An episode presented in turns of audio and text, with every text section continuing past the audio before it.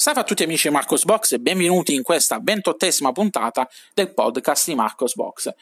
Cominciamo la settimana parlando di Linux Mint. In settimana è stata rilasciata la versione 19.2 di Linux Mint, eh, nome in codice Tina. Questa nuova versione di Linux Mint porta con sé l'arrivo di Cinnamon 4.2 per la versione principale di Linux Mint, che mh, offre miglioramenti nella gestione delle risorse di sistema, quindi ottimizzazioni per quanto riguarda il consumo di RAM, maggiore reattività e quant'altro. Uh, alcune migliorie uh, in Nemo, il file manager predefinito, uh, l'utilizzo dei font di Ubuntu come font predefiniti di sistema e infine una ottimizzazione per quanto riguarda i temi, i temi quelli soltanto quelli GTK, non il tema di icone, che adesso risultano più leggibili. Il tema di icone è sempre quello vecchio che fa schifo e che non si decidono a cambiare. L'edizione con Mate vede l'arrivo di Mate 1.22, l'edizione con XFCE è sempre la solita perché è sempre la solita versione di XFCE. I team di Linux Mint, oltre ad aver eh, rilasciato nuova, queste nuove ISO per chi provvede a fare un'installazione fresca, ha avviato tramite il tool interno la procedura automatica di aggiornamento. Se eh, siete su una versione precedente, la 19 oppure la 19.1 di Linux Mint, eh, potete effettuare l'aggiornamento, trovate le istruzioni su Marcosbox su come fare. È comunque una procedura molto semplice e priva di rischi. Passiamo adesso a parlare di Manjaro. Le scorse settimane eh, ha monopolizzato l'attenzione e la decisione da parte del team di Manjaro di introdurre eh, FreeOffice come suite da ufficio predefinita, eh, ci sono stati poi dei ripensamenti, no, non lo proponiamo, non lo proponiamo più.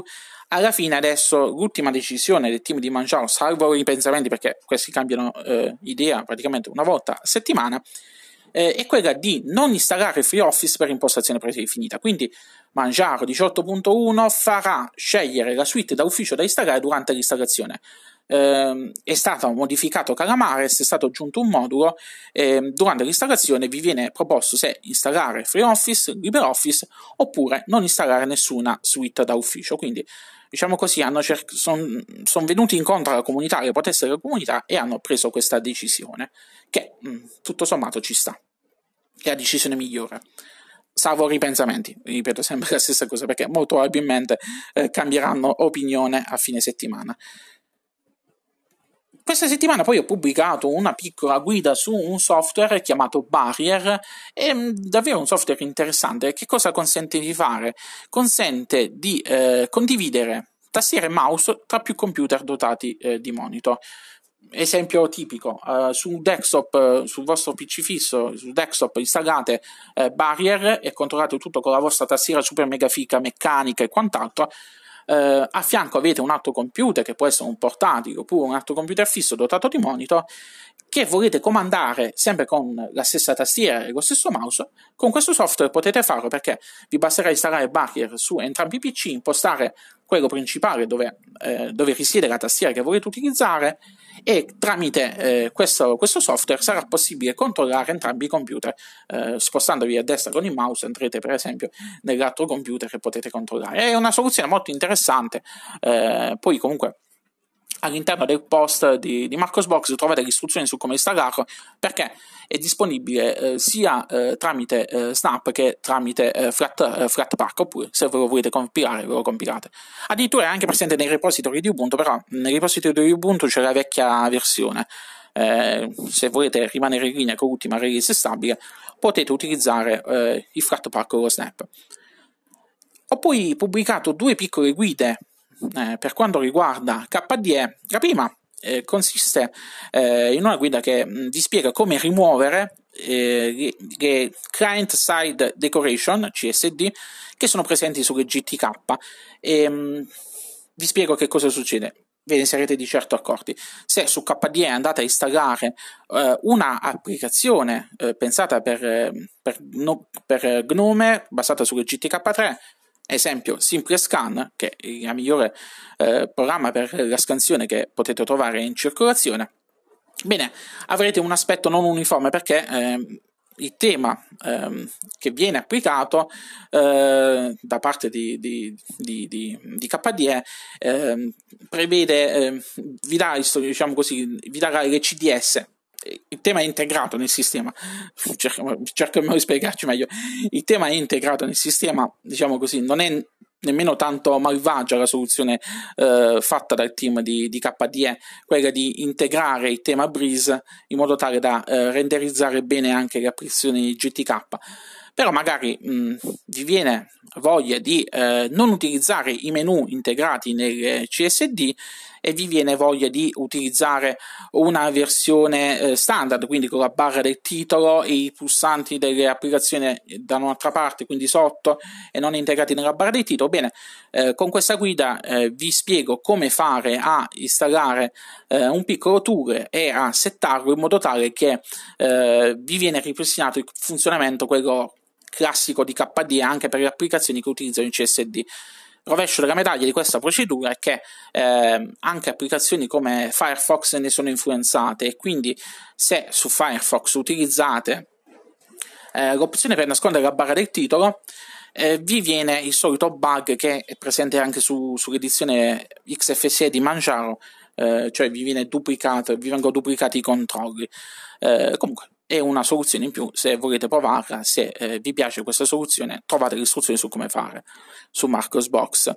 Eh, mi rendo conto che spiegata così non si capisce bene, però eh, andate a vedere su Marcosbox il post allegato con le immagini, perché un'immagine vale più di mille parole, quindi andate a vedere come, come appare, come la situazione prima e dopo e vedete se vi convince o meno una delle due soluzioni.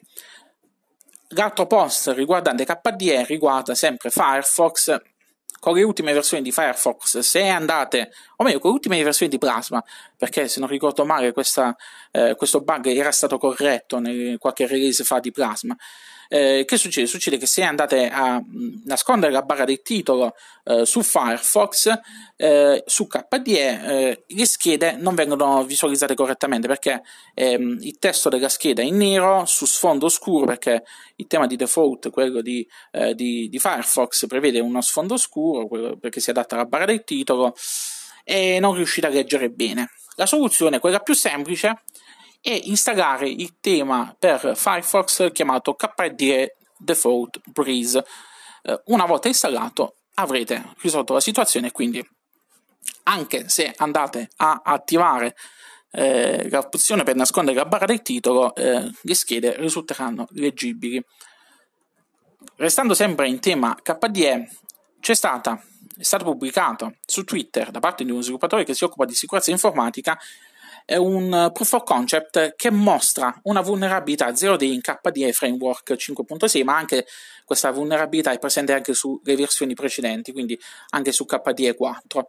Eh, la gravità di questa, di, questa, di questa, vulnerabilità è che potrebbe consentire a dei file .desktop e .directory opportun- opportunatamente modificati di eseguire in modo silenzioso codice arbitrario sul computer della vittima senza che nemmeno questi sia ha compie azioni su questo file, quindi non deve nemmeno aprire.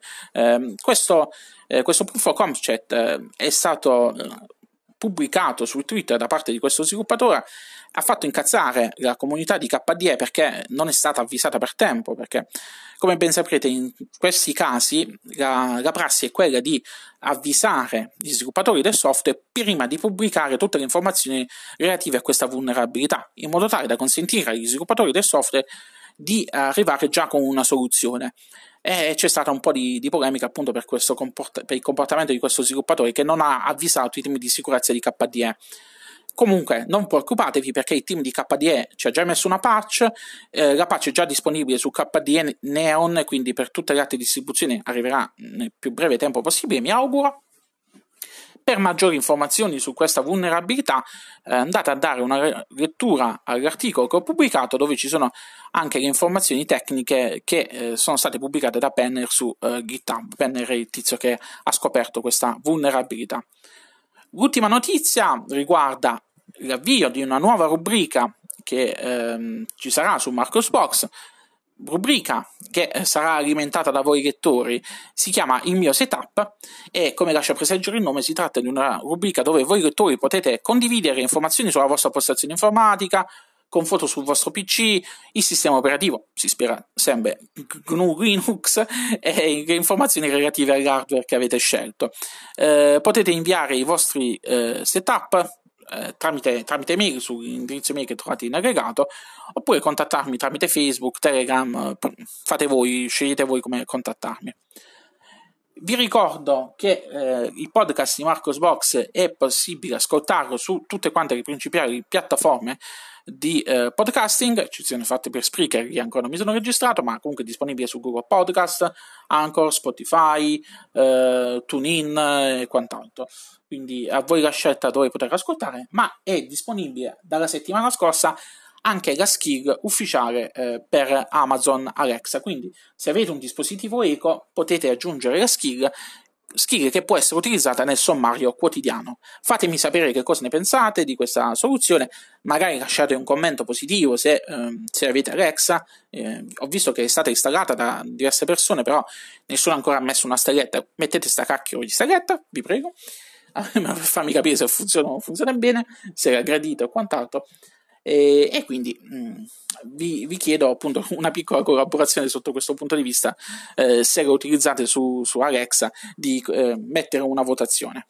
Bene, con questo ho concluso. Ci vediamo la prossima settimana con la prossima puntata del podcast di Marcos Box. Lunga vita e prosperità a tutti quanti. Ciao ciao!